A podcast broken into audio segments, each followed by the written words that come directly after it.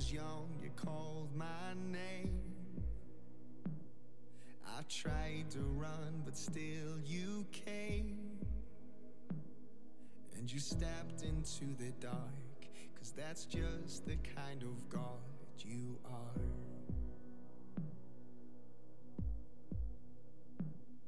When heaven seems beyond my reach, you still see eternity in me.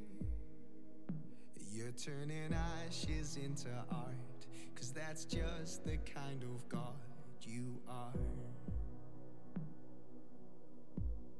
It's in the empty tomb, it's on the rugged cross. Your death-defying love is written in your scars.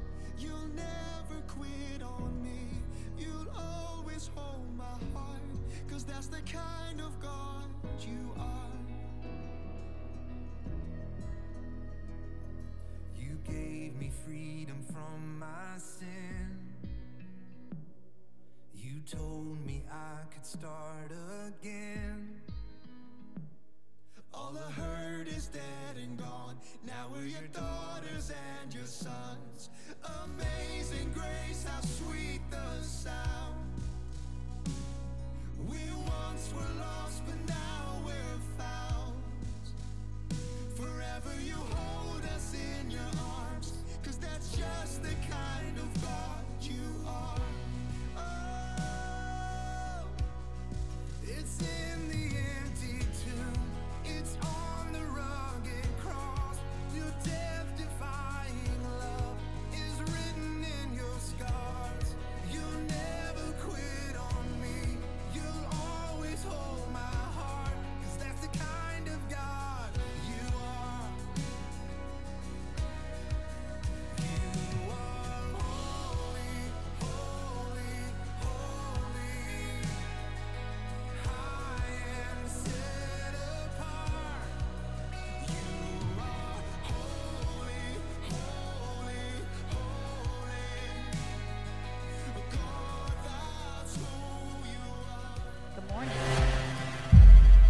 Good to be here. Amen. I'm glad that y'all too, in addition to everyone else, I'm glad that y'all are here. I'm glad that you're watching. I know that there are some people who are not feeling well today, and we hope that you get to feeling a whole lot better, and praying for you, and hope that you will be able to be back with us next Sunday. But we're glad that we have the capability of online. So there are some who are vacationing as well. Maybe, I don't know if they're watching. Yes, all right, they are watching too. Hello, welcome. Got our international travelers. We're international. We're doing great. So we are glad that you're watching, that you're here with us in spirit and in vision. So this month is for our shoeboxes. It is hygiene products. In our newsletter, I talked about some different types of hygiene products that would be good and work with that theme. So if you're needing to know some extra things about that, you can look at our newsletter or see me after. But any type of hygiene product, it cannot be anything liquid and it cannot be anything breakable. But anything else, please do bring for the month of July, and we'll put it back here with our shoebox items. Also, I got a shoebox today and some money. So any of those things, if we have 3 shoeboxes at the house that we need to bring. They're not mine because I keep mine, but Shane Williams has some shoeboxes that he needs to bring. So get those to us, and some shipping cost. As of right now, it's $9. It was last year, so we're hoping it stays around that. But inflation, who knows? It may go up a little. But anything that you can do helps. So thank you so very much. Also, the 23rd of this month, which is in 2 Saturdays, Bonnie English and his family will be here singing for us, and we're excited about that. We're going to have a spaghetti supper afterward. We're suggesting a $5 donation, and all that money is going to go to our group that night. So be here. Again, if you can't afford $5, we will not let you starve. And like I said last week, if you want to give more, we will not give you change back. So please make sure that you're here and that you are participating, having a good time. Well, there's... Okay, all right. Lord, help Alina today. Don't know what's going on with her, but Heavenly Father, please help her and let everything be all right. The Sossaman's daughter, Alina, their little girl, she has special needs, so just pray for her. Amen. And also, so be here on the 23rd at 6 o'clock. And then Kim gave a great suggestion. Kim is watching. She was one who was not feeling well this past week, so she's watching, I hope. Hello, Kim. You better be watching. But she suggested that for our first Sunday meal in August that we do something kind of fun and that everybody bring a dish that begins with the first letter of their first name. I said, that's a neat idea, so we're going to try it out and see. So the first letter of your first name, she said that she wants Shane's name to begin with a P that day so that he can bring pasta salad. But you know, for example, if your name is Zinnia, then you would bring zucchini. I don't know, but that's the kind of the idea. So be creative as much as you can, and that'll be fun. So make sure that you're here for that first Sunday in August to see what everybody brings. Any other announcements, we will certainly let you know. We were watching a video just last week. And I showed it to Mom. It was really something. We were watching TV, and there was a video of a cat who had caught a little baby bunny. And he was bringing the bunny, you know, like cats sometimes do, bringing the animal kind of like a treasure, bringing it to the door of his home, as you know, helping out the family. I don't know what. You know, Romy brings moles, but he had the bunny in his teeth, and he brought the bunny to the door and sat it down, and the bunny waited for just a second, and it ran off the porch. It was almost like it felt this relief, like, oh, escape, thank goodness I got away from the clutches of this cat. And it ran off the porch, and it ran across the yard, and an owl came and picked it up and flew it away. And I thought, golly, sometimes it's like we escape the clutches of a cat only to be caught by an owl. And I don't know if y'all have ever felt that way. It's just like one thing after the other just keeps happening. And Lord, is it ever going to end? And is it ever going to be okay? But the Lord is with us, and He is mighty and strong. And I'm just so thankful for who He is. Amen. Let's stand this morning and go to the Lord in prayer. Ask Him to have His will in the service. Heavenly Father, we thank You for Your goodness. Lord, we worship You today because of who You are. God, we give You glory and honor and praise because You are great and greatly to be praised. God, I thank You for this beautiful day, that it looks kind of dreary outside, but we know that You need to send us rain. We know that we need that for our own good, and I thank You that You do things for our good that may not feel good at the time, that may not feel like the right thing, the thing that we want, but God, we trust You with our whole hearts. God, we know that You have all things under Your control, and God, I pray now that You would have Your will and Your way in each and every life. God, there is no one who is here by accident, but each person is here because You have ordained them to be. God, I thank You for those who are able to watch, for whatever reason that they're not with us, if they're sick or if they're on vacation or whatever the reason is. I just pray Your blessing and Your help in their lives. God, give them strength mentally, physically, emotionally. God, we just ask Your will to be done in this place. Lord, that You would fill us up. Do something in us today. I believe that You're wanting to. God, I just ask You that You would have Your will from the very first prayer to the very last prayer, that we would lift You up and bless Your name. In Jesus' precious holy name we pray. We surrender ourselves to You now. In Jesus' name, amen. Thank You, Lord. Thank You, Lord. Praise Your holy name, Father. Praise Your holy name, Father.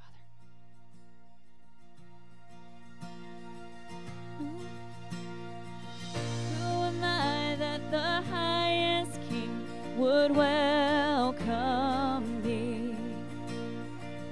I was lost, but He brought me, and oh, His love for me. Oh, His love for me. Who the sun sets free, oh, is free. I'm a child of God. yes I am. Say, free at last. Free at last, he has ransomed me. His grace runs deep. While I was a slave to sin, Jesus died for me. Yes, he died for me. Who the Son sets free, oh, is free indeed. I'm a child of God. Yes, I am. In my Father's house, there's a place for me. I'm a child of God. Yes, I am. Sing, I am chosen. I am chosen, not forsaken. Oh, I am who you say I am. You are for me. You are for me, not against me. So I am who you say I am. I am chosen, not forsaken. I am who you say I am. You are for me, not against me. So I am who you say I am. I am who you say I am. Is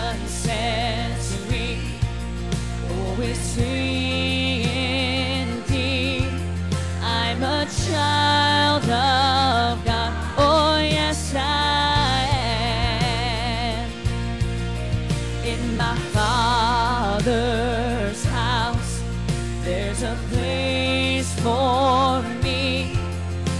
I'm a child of God. Oh, yes, I am.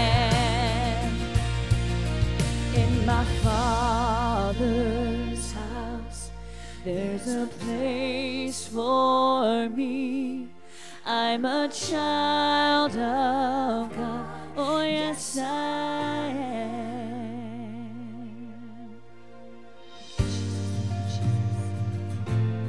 In my Father's house, there's a place for me. I'm a child of God. Oh, yes, I am. That promise, I am chosen. I am chosen, not forsaken. I am who you say I am. You are for me, not against me.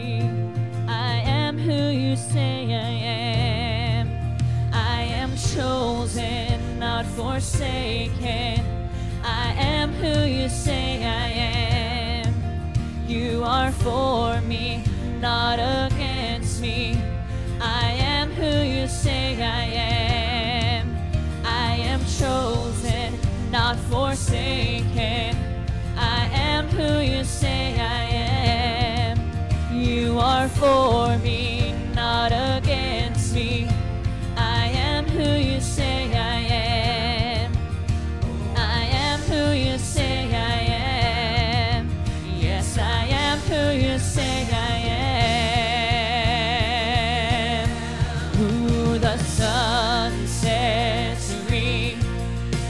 Is free indeed. I'm a child of God. Oh, yes, I am. In my Father's house, there's a place for me.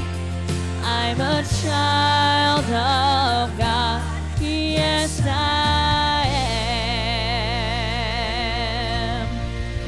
Lord, thank you, Lord. God, you are great. You are greatly to be praised. We lift you up today. God, you are worthy of all praise. Thank you, Jesus. Thank you, Lord. God, we just lift you up today. Just lift you up and give you glory. Because of who you are, I give you glory. Because of who you are, I give you praise. Because of who you are, I will lift my voice and say, Lord, I worship you because of who you are. Lord, I worship you because of who you are. Because of who you are, I give you glory. All because of who you are, I give you praise. Because of who you are, I will lift my voice and say, Lord, I worship you because of who you are. Lord, I worship you because of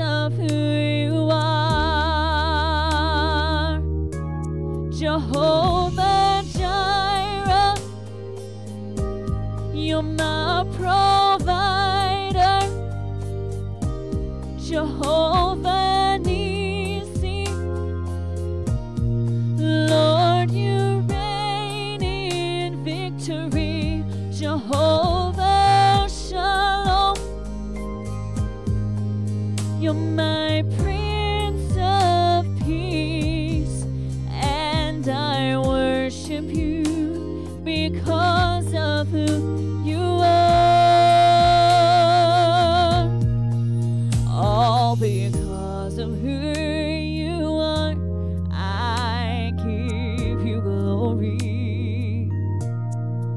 And because of who you are, I give you praise.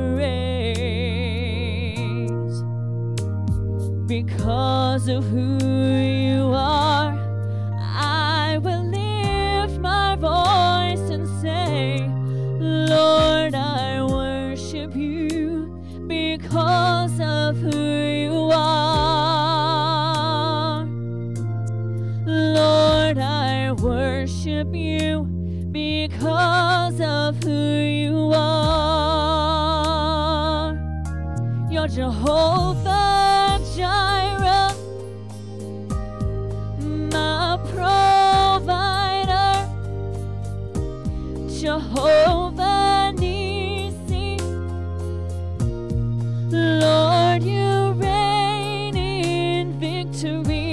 Jehovah Shalom, you're my Prince of Peace, and I worship you because of who you are. Jehovah Jireh, Lord, you're my provider. Jehovah Nissi, Lord, you reign in victory. Jehovah Shalom, you're my Prince of Peace, and I worship you because of who you are.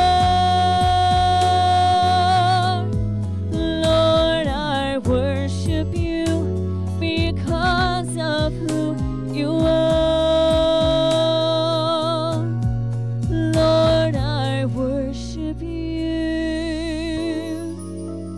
because of who you are.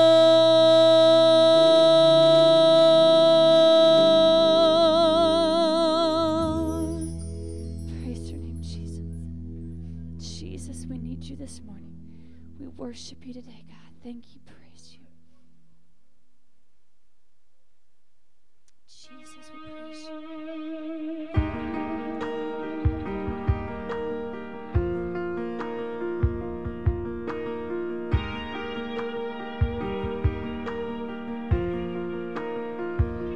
You were reaching through the storm, walking on.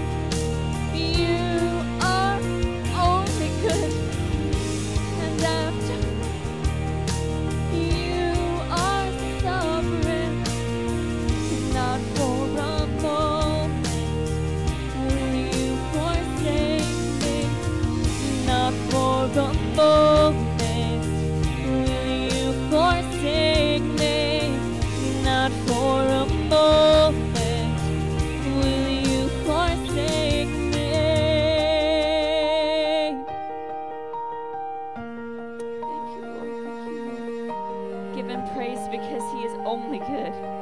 He is only good. Thank you, Lord. You are righteous and sovereign and mighty. We praise your holy name.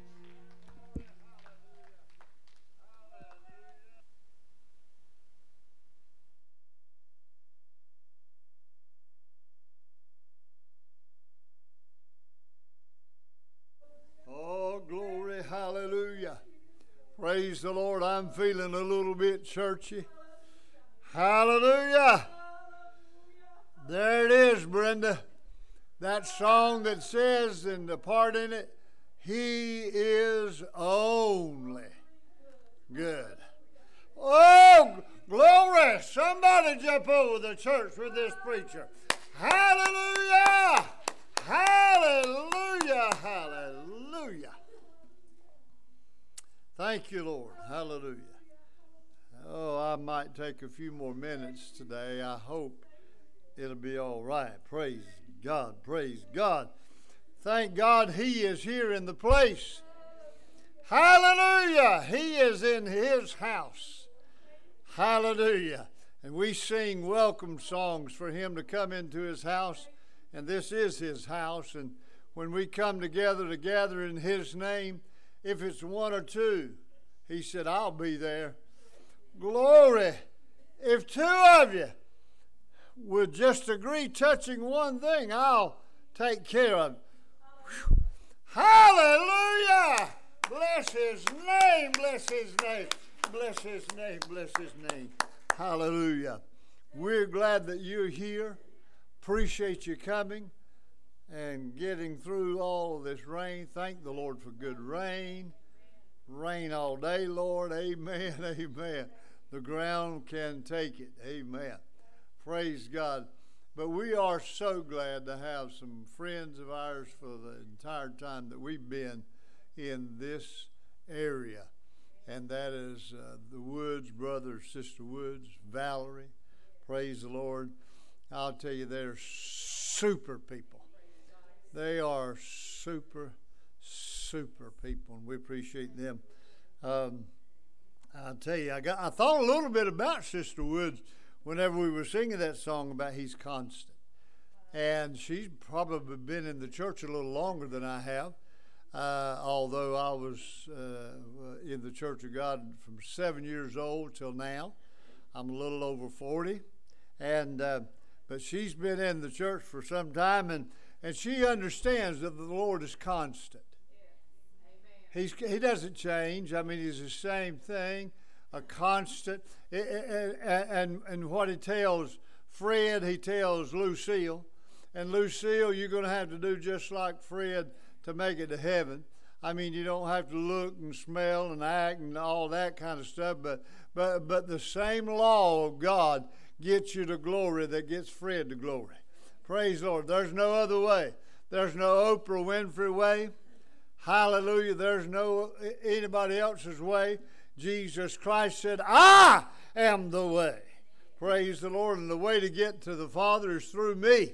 Amen. We've got to know Jesus Christ. And God is constant. Always the same. He's constant, never changing. And then He's only good. Can't say that about some of us. He is only good. And then the last one said, He is sovereign. Now, I've got an example for that sovereign, and I hope that you'll indulge me this morning. But in the church at Central, large church, large congregation, one of the largest congregations in Western North Carolina. And I might say on that, the tithing from that church is larger than any church in the Church of God, any state, anywhere. Their tithing is just fabulous. Thank God for those people that tithe and give. But they had a situation where Pastor Loran Livingston had to say that God is sovereign because they had two little children, the same sickness, the same trouble. They were fasting and praying for each of the two children for what was going on with them. One of those children was healed. One of those children died. How does that happened, Pastor? What's going on? We prayed, we fasted equally. And all he could say was, God is sovereign. God does like he pleases. He knows more than I do. He knows more than you do. He is constant. He is only good. And he is sovereign. I believe that you're watching every morning when you're beginning to read, you're watching to make sure that you pass by this little piece of paper. It should be real close to your Bible and your what about meditation on the Lord. And so our mission on one side, and our mission, it's on the wall as you walk out. You can see it. And great things, oh, marvelous things. On the other side is our vision, and that is in Acts chapter 2, as our pastor preached us just a few months ago about that. Was that? Chapter 1, verse 8. Yeah. Yeah, you shall receive power. That's not chapter 2. That's where the Spirit poured out. Well, I feel some of that. But Acts chapter 1, verse 8 is where that is the vision of the church. Jerusalem, Judea, Samaria, uttermost parts of the world. So what am I doing? What is Larry Joyner doing to make sure that I'm touching those people? Are all of my friends Christians? Are all of my acquaintances Christians? If not, I need to help. I need to do what I can to share. Ooh, I'm feeling a little bit. Hallelujah! I need to share with them the good news of Jesus Christ so that they too can understand how great our God is and may serve Him. Amen! My name is Larry. Most people call me preacher around here because I've been here for 26 years and preached. In fact, some lady the other day said, "Preacher, you'll always be preacher, but Jennifer's our pastor." I said, "Amen and glory to God. That's all right. I'll always be preacher, but my name is Larry." And I guess that means lamb chops for the first, or maybe even luncheon meat, or lobster. Hot dog, first Sunday meal with lobster, liver and onion. Gracious, now I like that part. Boy, thank you, Brother Shane. Liver and put some onion with that. How much better can you be? The only thing would beat it would be heavenly food. Amen. Liver, hallelujah. Be with us first Sunday meal. And every time you can.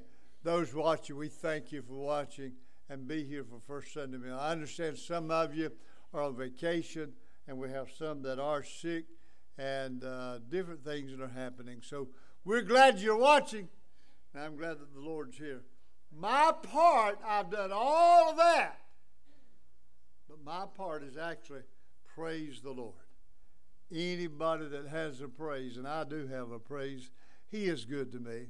I thank God that He saved me, He sanctified me, and He filled me with His Holy Ghost. Praise God. Hallelujah. He is good, isn't He? And He has healed me. Not just over the cancer that I'm past and gone, but bone spurs and other things that are happening. And my wife was prayed for when one of the times we went to India for something that she enjoyed having, not enjoyed, but she had a couple of times a year, but hadn't had it since those little kids at that children's home prayed for her. Whew, and somebody touched heaven. Praise God. Can you testify this morning God's been good to you, done great things in your life?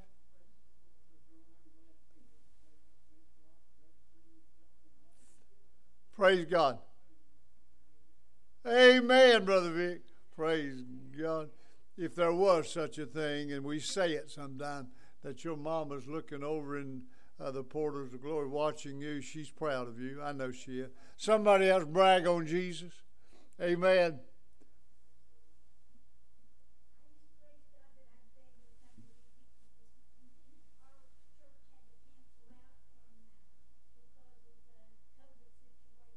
Oh, bless the Lord.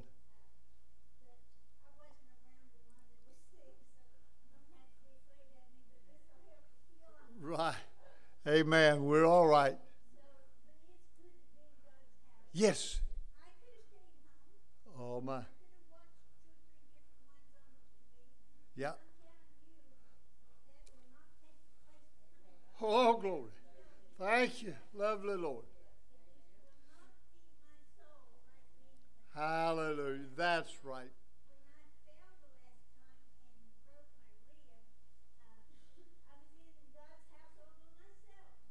Oh, my. Oh, Lordy. Hallelujah. Oh, bless the Lord.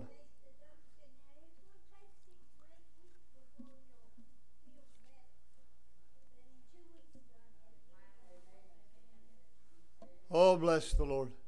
God is good.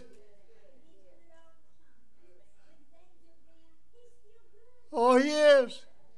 All the time. Hallelujah.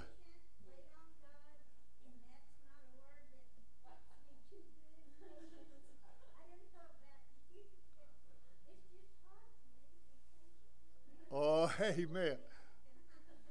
Praise God. Praise God.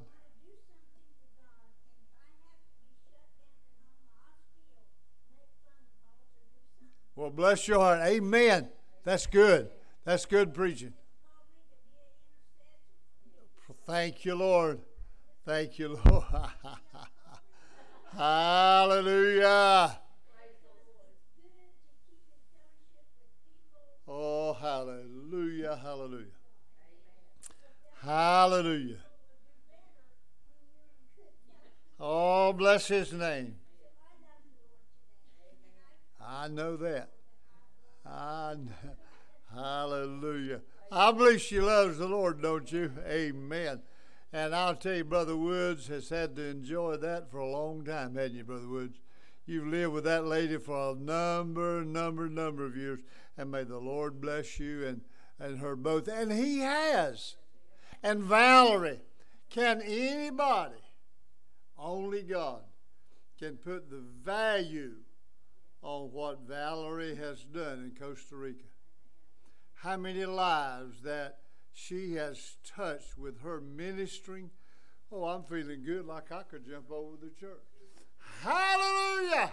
It's good when God uses talent in other places. Catch the vision, mission field when you walk outside. The mission field, and her mission field has been Costa Rica. Blessed souls, touched hearts. Goodness, it's we couldn't say enough. Only God knows.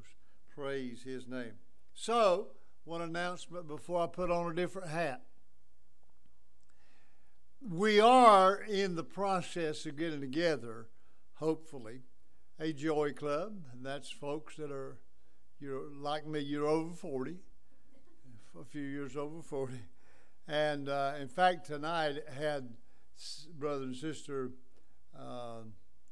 Gary's not been sick. They may would have gone over to Lincolnton the Wisnets are singing tonight at 6:00. And that was one of the things that we had talked with them about going over. And for some, it's just a little bit too far, but we have other things coming up. And we will do things here at the church, but there is a camp meeting for seniors, and that's going to be held over at the church where Sister Wood and Brother Woods attend. It's now called Lake Harvest Church of God, and it's over in the location on Presbyterian Church Road where the old Davidson Church building was and is, and now it's the Hunterville Church are meeting there.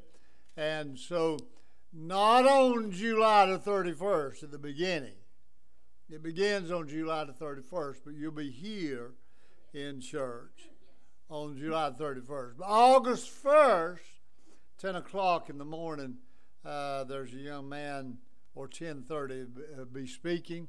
We'll be talking to you a little more about that. And then Roy Lee Tucker. Some of you may remember Roy Lee Tucker or know him.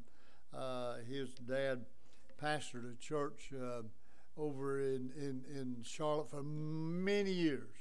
And when his dad retired, Roy Lee started pastoring the church, and still now, and he's been there probably 15 or 20 years. And but he'll be speaking on Tuesday at 10:30. We'll let you know some more about it. Camp meeting for those over 40. Hallelujah. Now put on a different hat. And the hat that I put on now is Brother Mike's hat normally, and that is to receive offering and tithe. And we know that you've already talked to God about what your offering should be, probably. But your tithing, of course, is already in the Scripture. And so our ushers coming to wait upon you this morning for your tithe and your giving.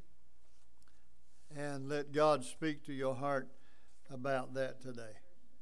Thank you for everybody coming, every smiling face. We love you.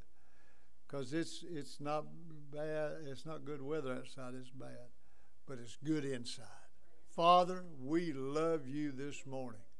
We thank you for your Spirit, and that we feel even now.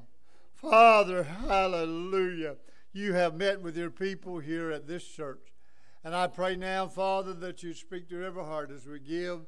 We give cheerfully, Lord, because we love you.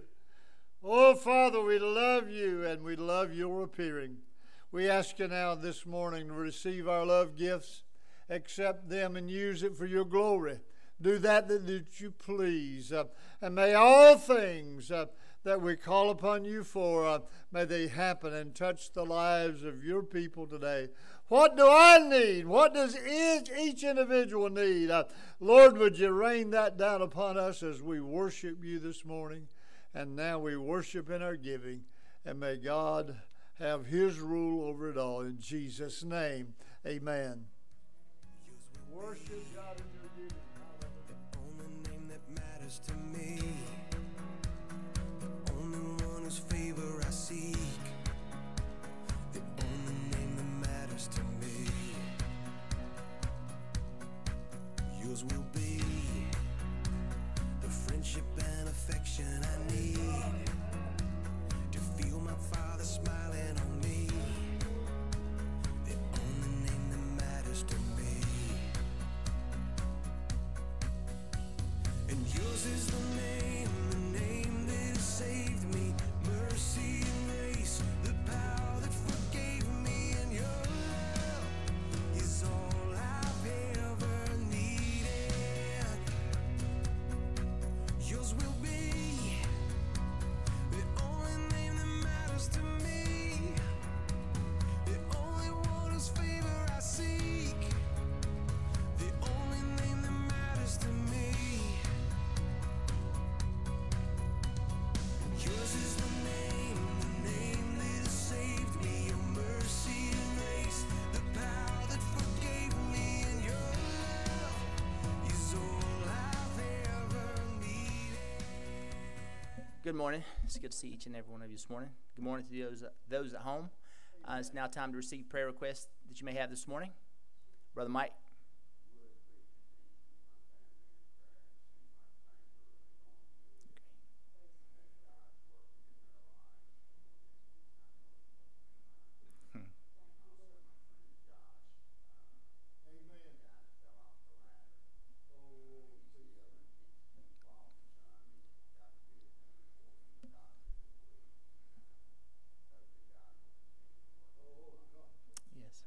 Continue to pray for Josh, Brother Mike's friend, and his family. Continue to pray for his family.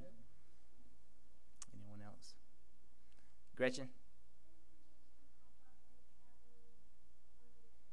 Yes, we want to pray that Pop Pop and Gigi make it home safe, and they're having a great time. And we hope they're watching. Sister Robin? Special request for Sister Wood. Robin?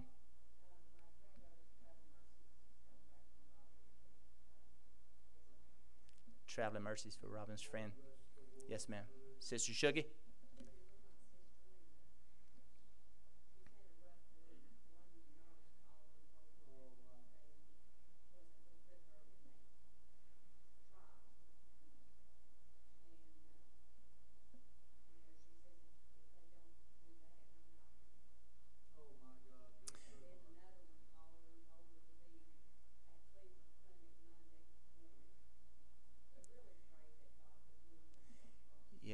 Pray for clarity in that situation. We want to pray that Sister Shuggy's sister, that all things work out for Linda.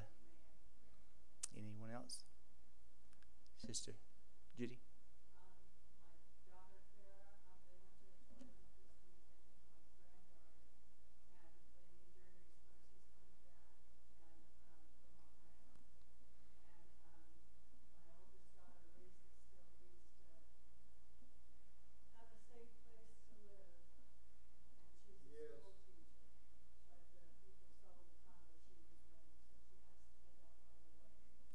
Pray for Sister Judy's daughters, traveling mercies as well.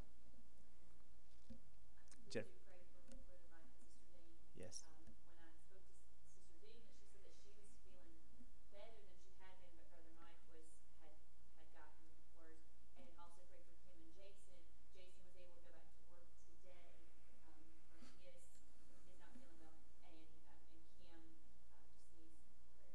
Yes, let's pray for Kim, Jason, Brother Mike, Sister Dean. Anyone else? If that's it, stand, raise hands for unspoken requests you may have. Hallelujah. Let's take this to them. Thank you. Hallelujah.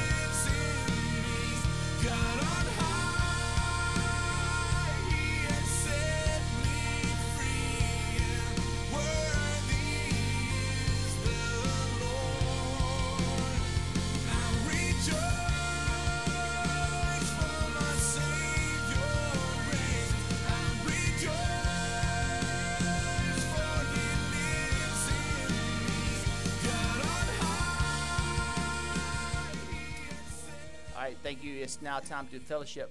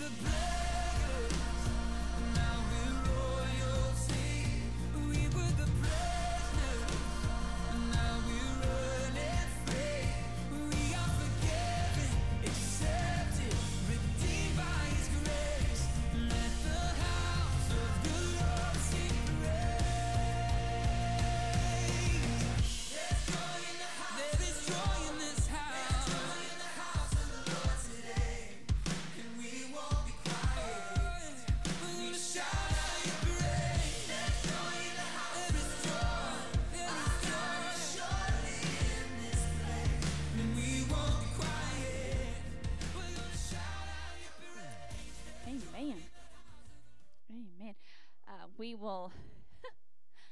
Shane said, and I don't know, I guess he's washing his hands or something. Shane said, you didn't mention the birthday. And I said, oh, he said, was that on purpose? And I said, no, I just, sorry. And he said, well, you normally do. So yesterday was Sister Rhonda's birthday. Happy birthday to my friend, Sister Rhonda. Yes. So happy birthday. We hope it was fabulous. Yes. You're going to sing to her? Were you going to sing to her? Oh, okay. We'll sing. Happy birthday to you. Happy birthday to you. Happy birthday, dear Rhonda. Happy birthday to you. Woo! Yes. Yeah. Absolutely. And many more. Absolutely. Yes. So I said, what'd they do for you? And she said, well, Chad cooked up a steak stir fry because the kids wanted it. She said, he didn't even ask what I wanted. Chad, if you're watching. He said, didn't even ask what I wanted. I said, you probably would have said you didn't care one way or the other. Bless it. But we are glad for you to be here today. We are in the midst of our series about grace. So we saw last, and if you miss any of these, then our church website is churchofgodcornelius.org. We have it, just click on the media section, and it gives you all the past. I don't even know how long it goes, but it's page upon page upon page of previous services. So anytime that you miss, go on to our website, go back to the previous week, and join in with us, because I mean, I'm getting excited about it, and I hope that you are too, about the things that the Lord is showing us through His Word. So last week we saw the correlation between grace and salvation, and this was explained by examining the opposites, death versus life, that though we were dead in sin, we were offered new life in Christ. The time past versus age to come, that in time past we lived one way, but in the age to come, we were made examples of the grace of God and all that He can do in us. And our works versus God's workmanship, that we are saved by grace through faith. It is not anything that we can do. I can never be good enough. This whole idea in our culture today, you're enough, you are not enough. And the reason that we keep getting reminded of that is because we know in our hearts that sin has made it so that we are not enough. But through Christ, I am made whole and made new. And He creates in me His workmanship. He makes of me what He wants me to be. So we see these opposites. And so today we look at the instruction from the writer of Hebrews, whoever he may be. Whoever he may be, we there are some differences between the, and Dad and I disagree. That's okay. It will not keep him from heaven if he believes wrongly about who wrote Hebrews. I hope, but there are some differences in the style of writing between the person who wrote Hebrews and Paul's typical writing style. There are it's a lot more literary, it's a lot more educated. Paul was oftentimes just trying to get it down on paper. And we see that whoever did write Hebrews was well-versed in the law, which Paul would have been as well, but was well-versed in the law and in tradition. And he was writing specifically to the Hebrew believers, which we know that Paul, back in Acts, he said, I'm shaking the dust off my feet for these people. God is sending me to the Gentiles. So that's another reason that it's not as likely that Paul was the writer. We joke around, but it's more likely that it was Barnabas or Apollos, but that's a whole nother history lesson. So the author, again, was speaking to Jewish believers. The purpose of his writing was to demonstrate the supremacy of Christ over all things. So he's speaking to people who had for their entire lives been believing in the law of Moses, had been following the traditions of that law, had been following the sacrificial system, had been going to the temple to bring their sacrifices, had gone through the high priest to bring their atonement sacrifice. They had heard about Moses. They had heard about the law. They had heard about all these things their entire lives. So the writer here is saying to them, you have been converted to Christianity. You have begun to follow Jesus. Now I want to show you how Jesus was the fulfillment and the exceedingly abundantly above the expectation of what all these things actually meant. So he shows that he is greater, that Jesus is greater than Moses and the law. He shows that Jesus was greater than the angels and the priests. And our passage today introduces us to Jesus as our high priest. We're going to be in Hebrews chapter 4. The chapter opens up with a continuing discussion of entering into God's rest. It's kind of the between chapters 3 and the beginning of chapter 4. It's kind of a parenthesis because the end of chapter 2 goes along with the end of chapter 4, talking about the high priest, that is Jesus. So he begins with, in that middle section, talking about God's rest. He said that Yahweh had prepared a land of rest, one that was flowing with milk and honey for his people, but they didn't believe.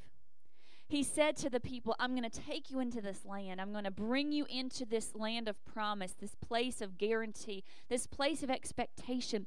I want to take you here.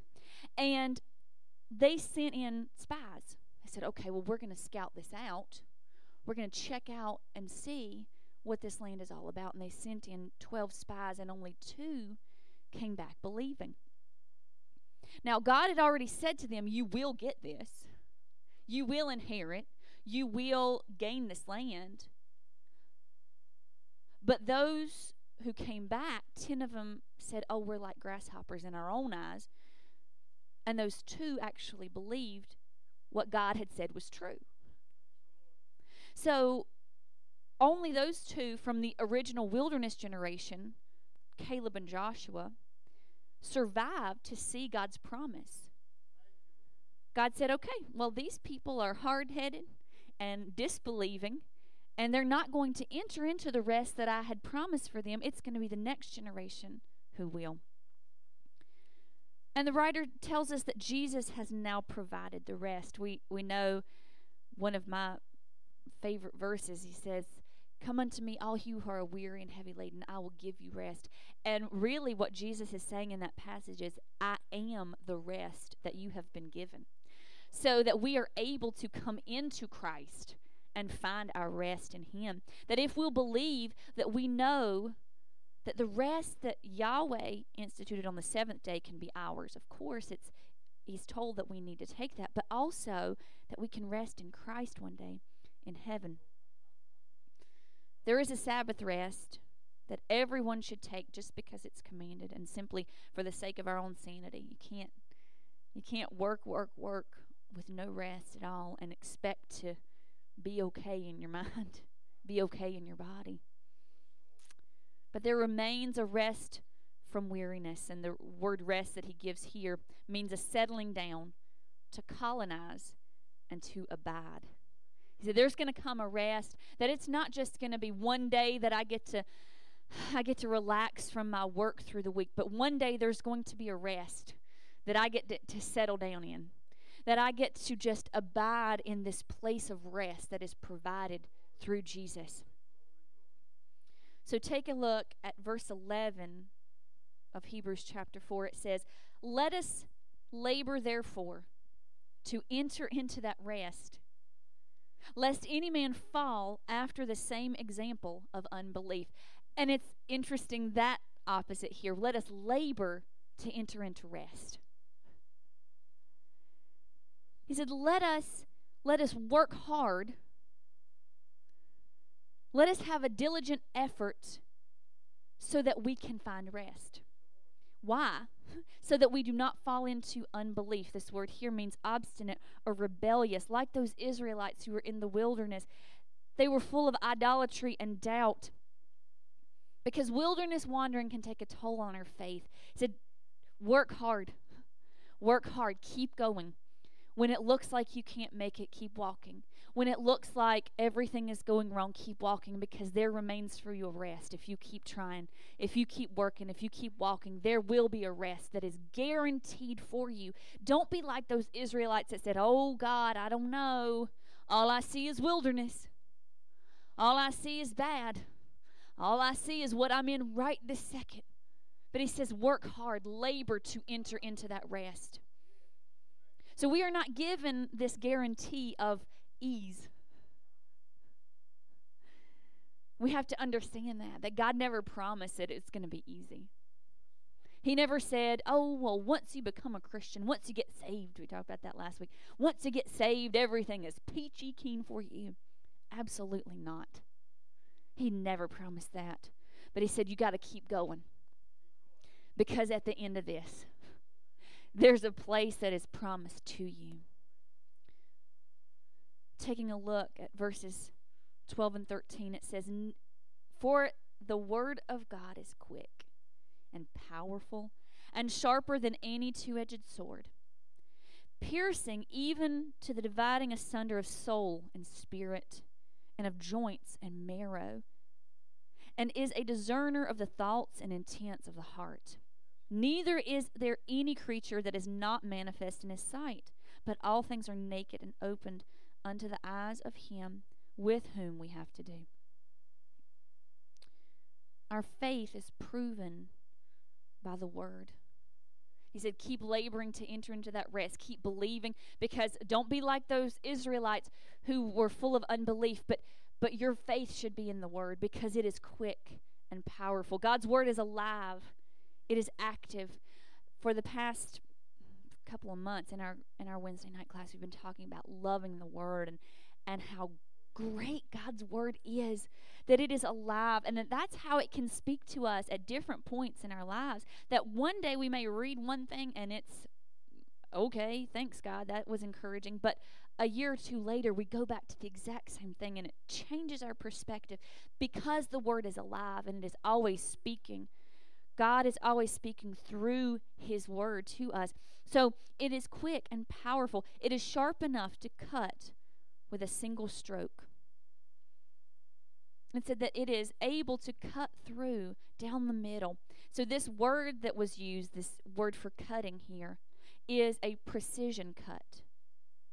It was the opposite of a word used like an axe. So he's saying here, it is not something to chop with. It is something that is a precision stroke. It can pierce, it can reach through between the soul and the spirit. And those are so closely linked. As I was studying it, it said that one is the rational, immortal soul, our soul that goes back to God. And the other is the life force of a person, what makes us keep going here on earth. So it can pierce between our soul and our spirit, our rational thoughts, and what keeps us going. That it divides what is holding you together, your joints, and what is deep inside, our marrow. It can pierce between those things. It discerns between what we think and what we know to be true.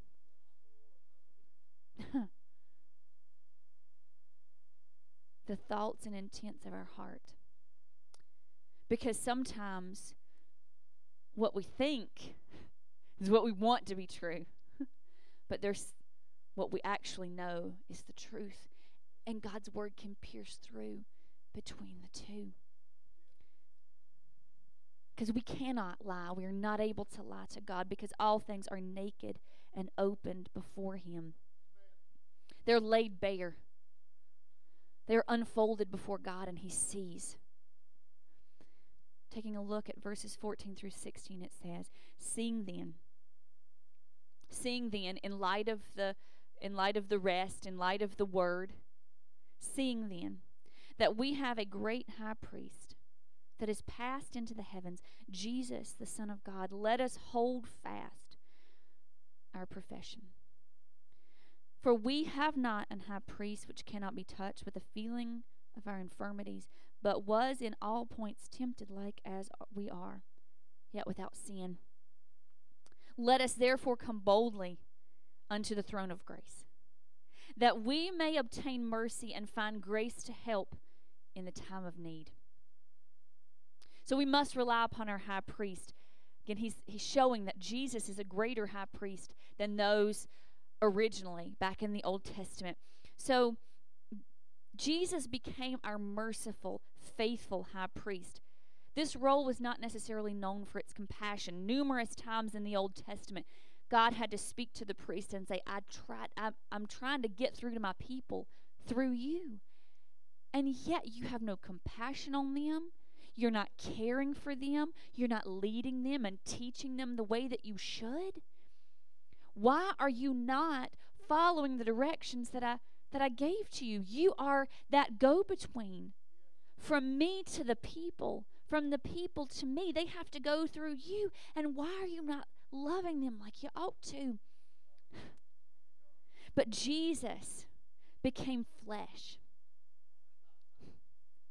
so that He could suffer the temptations and the testing that we do in order to help us in our time of need. He became like we are so that He could feel what we feel and yet be without sin, in order to show that it's possible, that we can have testing, that we can have trials, that we can face temptation and not have to sin. That because of the victory that we have through Christ, we are able to live in Him without sin. Because He lived this life with us, He knows. He knows that keeping the faith is difficult. You don't believe me? Look back when He goes down on His knees in front of the Father and He says, Father, I don't want to have to do this. Take this cup from me. God, I don't want to have to suffer and die. Living this life is tough, and He knows that. He's felt that. He knows the need for rest. Time after time, we see Jesus napping. I saw a shirt one time that said, Jesus took naps, be like Jesus. And I agree with that entirely. As soon as we finish eating, we're going to go right home and close the curtains and take a nice nap. So thank you, Lord, for giving us that. But Jesus knew the need for rest. His body got tired, and He took that rest when it was necessary. He didn't feel guilty about it. He laid down in the bottom of the boat and said, I'm tired, y'all. I need to rest. He knows, He understands, and He knows that our nature is to hide when the Word exposes us. He knows that. He can feel that. He senses that within us, and He calls us out. Come to me and find rest. Unlike the Levitical priest, who seemed to care little about the feelings of the people, Jesus is sympathetic to our frailties. Jesus was appointed as our high priest, and He became sin for us. He took on our sins in order to bring them to God. The high priest would have to, once a year during the Day of Atonement, they would have to cleanse. They would go through ritual cleansing days and days and days beforehand so that there was no sin within their heart. because they had to be the representative of the people. If they had sin within their heart, then they could not approach into the Holy of Holies in front of God. They were not allowed to. If they had any sin within their hearts, they would fall dead in the presence of a holy God. So they would spend all this time cleansing. They would stay away from anything that could possibly keep them from being clean. And they prepared. But the beautiful thing about Jesus is that he was completely without sin. There was never a time that he was sinful. So he was able to be our perfect sacrifice, to come before God to bring our sins to him.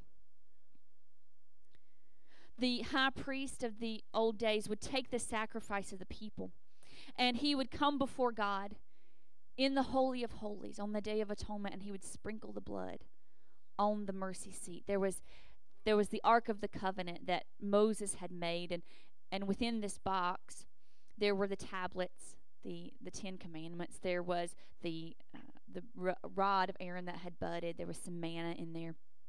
And on top of it was the lid that had two angels carved on each side. And in between the two angels, the presence of God would come down. And the high priest was allowed to enter into the Holy of Holies only one time a year. And he brought with him the blood of an animal sacrifice, and he would sprinkle it over the mercy seat.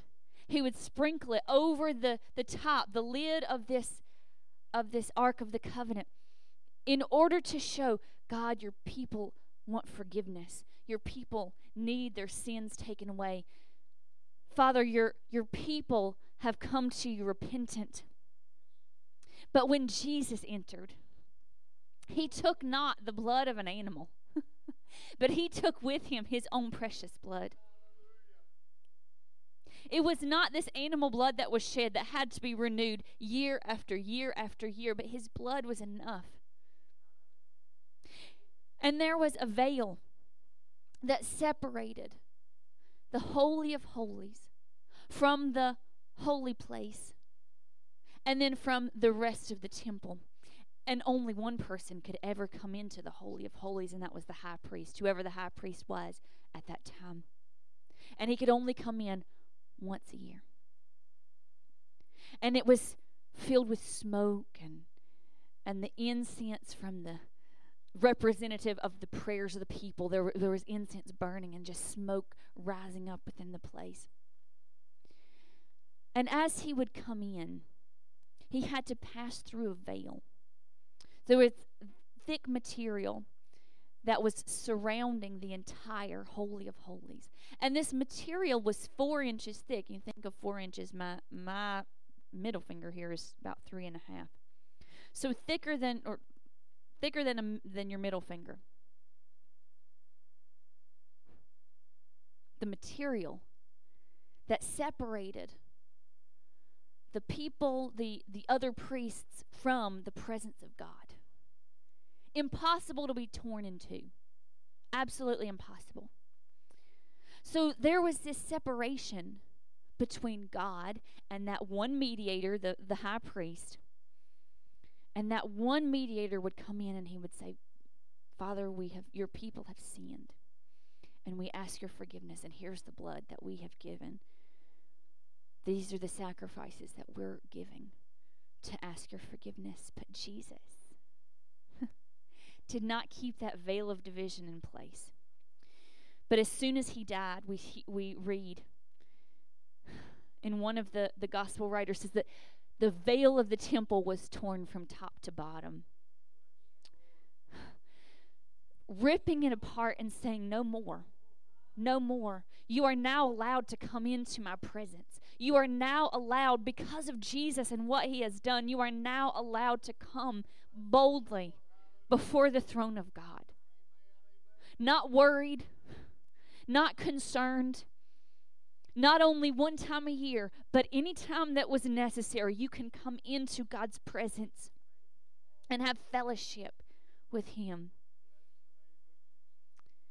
In light of this, he says, let us therefore Because of all this, because Jesus is our great high priest, let us therefore, in light of all this, visit, draw near with confident assurance. He said, let us come into this throne of grace. It is no longer a box. It is no longer this place that is surrounded by angels and just full of smoke and keeping us from finding God and recognizing Him and seeing Him for who He is. But it is a throne, an open space. In the times before the death of Jesus, again, only the high priest would be allowed to come in. But now,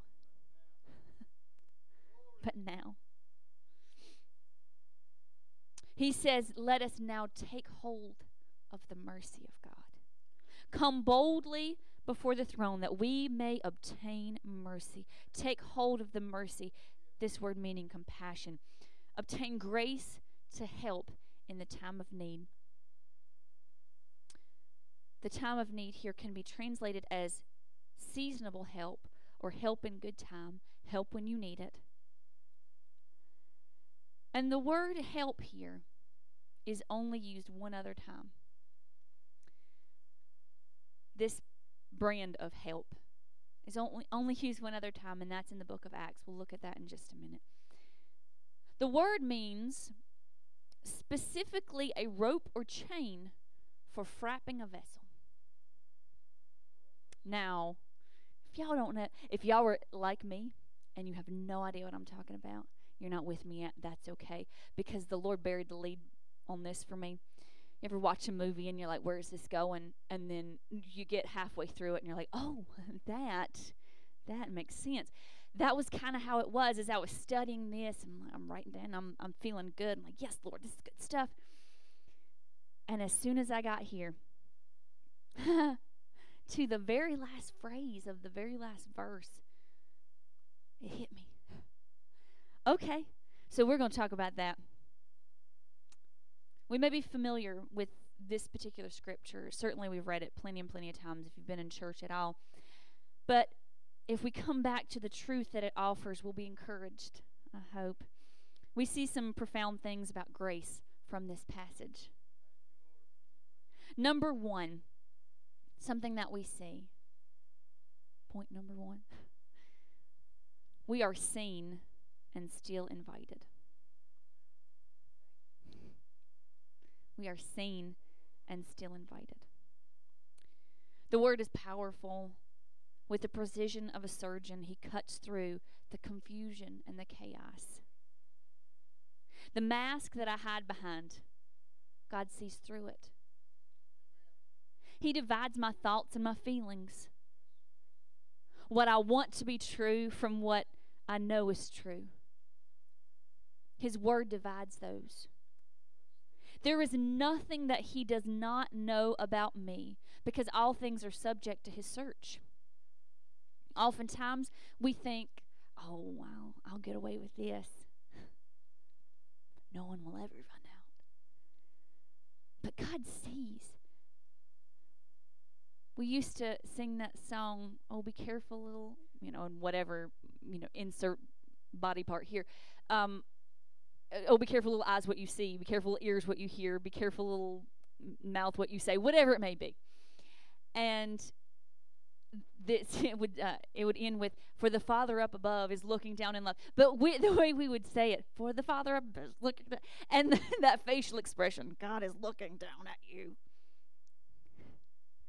And oftentimes we don't feel like he's looking down in love. It's like, oh, I need to hide this. I need to hide what I'm doing. I need to hide what I'm thinking. I need to hide what I'm feeling. But God sees, and he knows, and he still loves us. His mercy on me and his grace for me is not negated by what I think or feel. He knows. He encourages me to come and seek his rest, to come boldly before his throne. This is what grace does. It knows us and it loves us. Like, you know what? I know you have messed up, but come boldly before your throne. I know that you're hurting. Come boldly before the throne. Have confidence that when you come before God, He is going to hear you and He is going to answer you.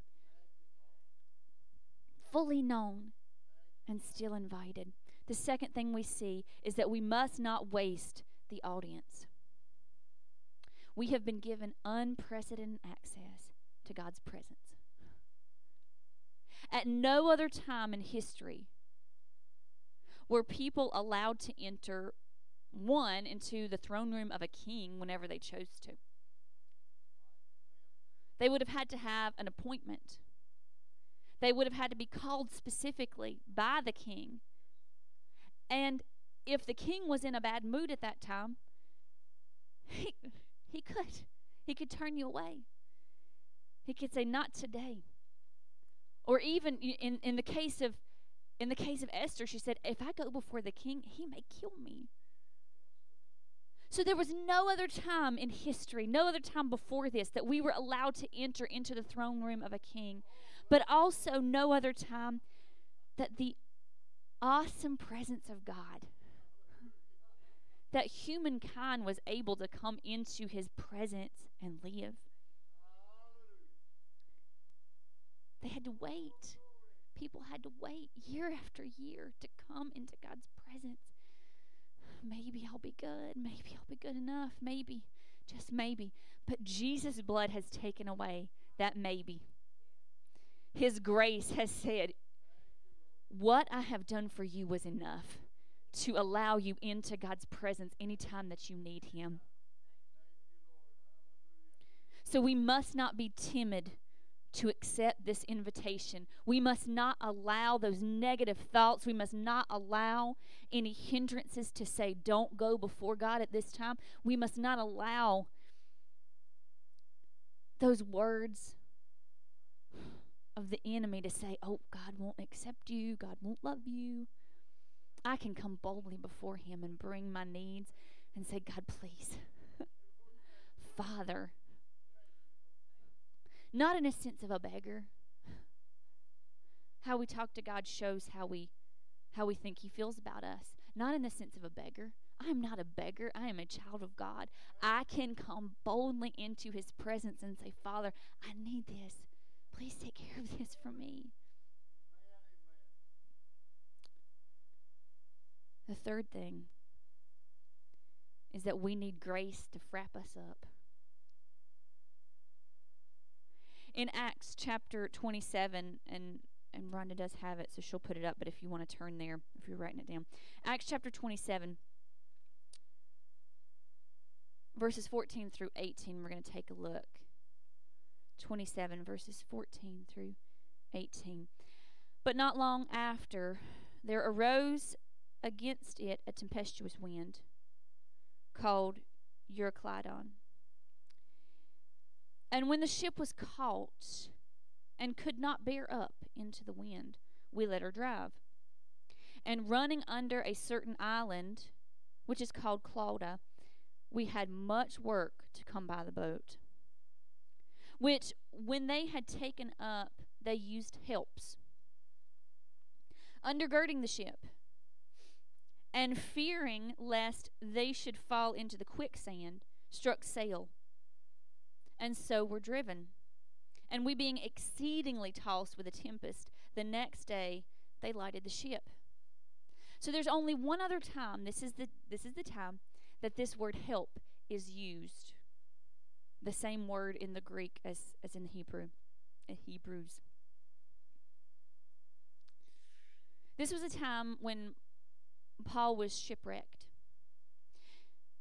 He was trying to get to Italy, but ended up, and we see in the next chapter, he ended up in Malta. The wind had beat up the boat. It drove it off course. The tempest had caused them to get rid of some things. The quicksand threatened to pull them down. But it said that those on the boat used helps. And as I was looking at this, it means frapping. And again, if you have no idea what I'm talking about, I'm so excited to be able to tell you what this means. So, grace provides frapping in the time of need. Frapping is a nautical term, meaning to bind something tightly or securely. Sailors would bind ropes or chains around the hull of a ship to keep the ship from breaking apart. And this is what grace does. He said, come boldly before the throne of grace to find mercy and to find frapping in the time of need. To find a binding up. That's what grace offers to do. It says, I'm going to wrap you up. When you're in the middle of a storm, when you're in the middle of falling apart, when you think that the winds are going to beat you up and break you apart, when you think that the quicksand is going to suck you down in, when you think that you're going to have to throw away everything that's on your vessel, grace is going to come along and she's going to wrap you up. It's going to frap you. It's going to chain or rope around the hull so that you can stay together. We receive help when we ask, when we come boldly before his throne. That's the kind of help he's offering us. Not just, Lord, I need a good parking spot, or Lord, I need a good day. But he's saying this kind of help holds you together when your life is falling apart. That is the grace that he offers you right now. I want us to receive this kind of grace today. I believe that it is available.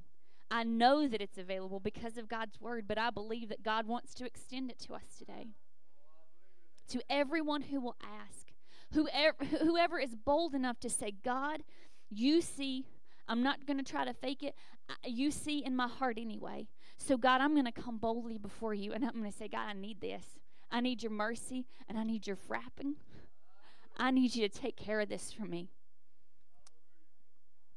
Of this grace, we know that we are seen and still invited, that we must not waste the audience, and that we need grace to frap us up. As the music plays today, if you need his grace, and we all do, right?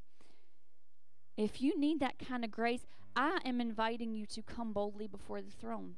So if you feel comfortable, better to receive where you are, then that is fine. But if you want to come forward to the front, symbolically, because obviously this is not the throne room of God here, but God is in this place. And if you want to come boldly before his throne and receive from him, I invite you to come forward toward the altar to receive, to say, God, I need help.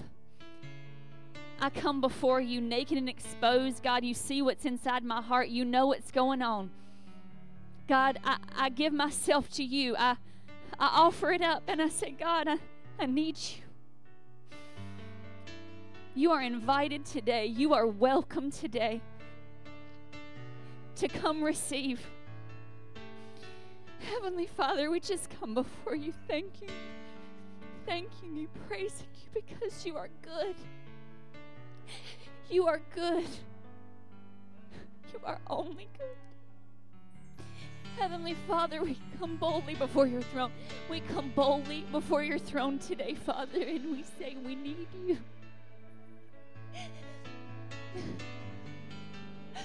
Yahweh, Abba, we need you today. God, we need you. God, we need you. We come boldly,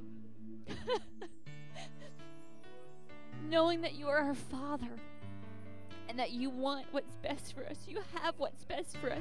You give to us what we do not deserve and what we don't even know we need. Father, we come to you.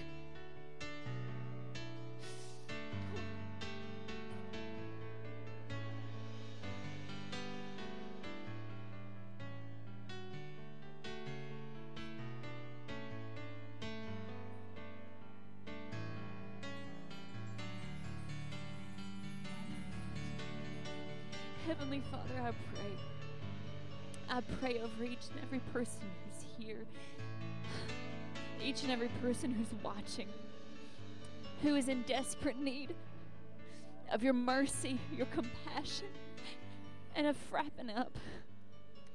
God, I pray that you just wrap your arms around each and every one.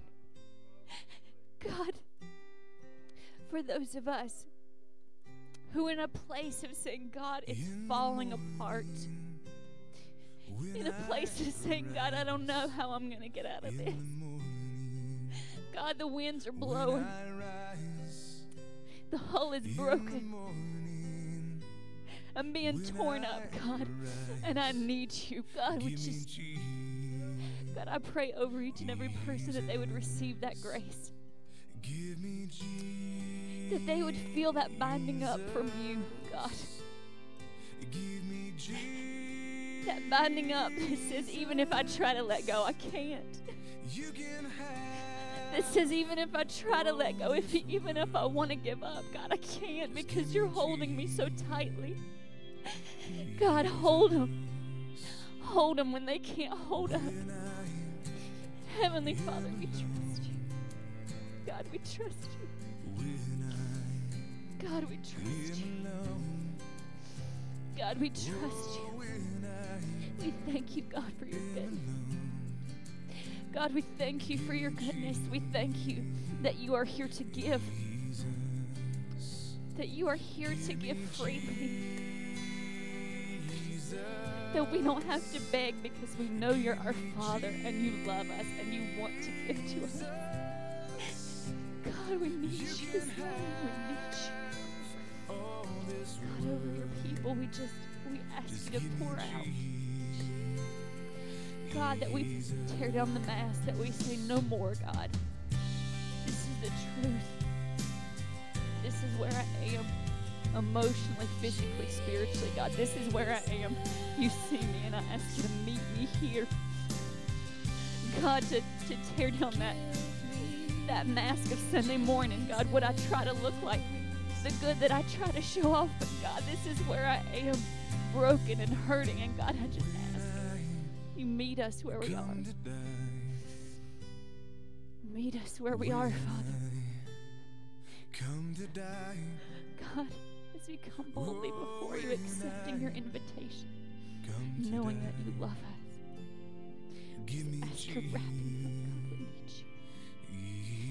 We need you, God, we need you. We need you, Father. We praise you, Jesus, we praise you. Jesus, we praise you. Jesus, we praise you. Jesus, we praise you. Praise you, Jesus. Oh, give me Jesus. Give me Jesus. You can have all this world. You can have all this world. Father, we don't try to rush you. Holy Spirit, we don't try to rush you. We say, do in us whatever you want. Do in us whatever you want. Reach to us, God. Holy Spirit, we don't try to rush you. Do in each heart what you want. Holy Spirit, do your work. Holy Spirit, do your work. Bind up. Bind up. Broken-hearted, heal our wounds, Father. We're not trying to rush you. You just do whatever you want, God. Whatever you want, God. We trust you this evening, today. Jesus, we just receive from you today. We just receive from you today, God. Whatever it is that you have for us, Jesus, we just surrender to your presence. Just surrender to your presence, God, whatever it is that you want to do in us. Hear our cry, Heavenly Father. Lord, we pray. Heavenly Father, we praise you. Our faces down, our hands are raised. We don't want to rush. We just surrender to whatever it is that you have, whatever purpose and plan. With shipwrecked faith, the idols rise. Heavenly Father, we just trust you that you're doing work in us today. In our own eyes, our children now will pay the price. We need your light, Lord, shine your light. If we've ever needed you, Lord, it's now. Jesus, we praise you. Lord, it's now. We lift you up and we bless your name. We are desperate for your hand. We're reaching out. God, we praise you. Praise you. All our hearts, all our strength. If you are still receiving from the Lord, there is no rush. If you are still receiving and hearing from him, there is no rush whatsoever. But today we say over your people, may Yahweh bless you and keep you. Make his face to shine upon you. May he be gracious unto you, and may he give you his peace. In Jesus' precious holy name. Amen. Thank you, Lord. Thank you, Lord.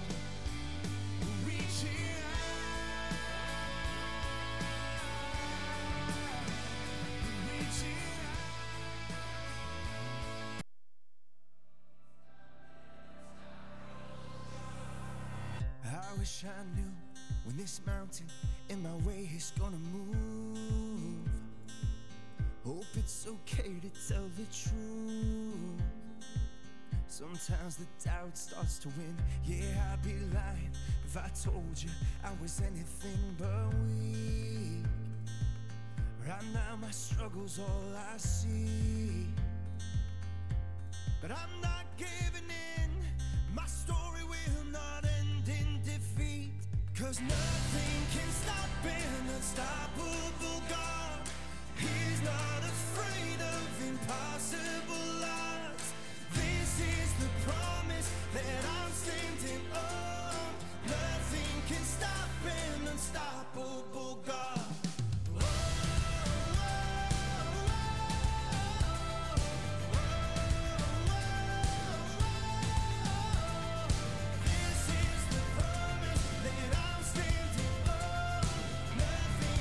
Stop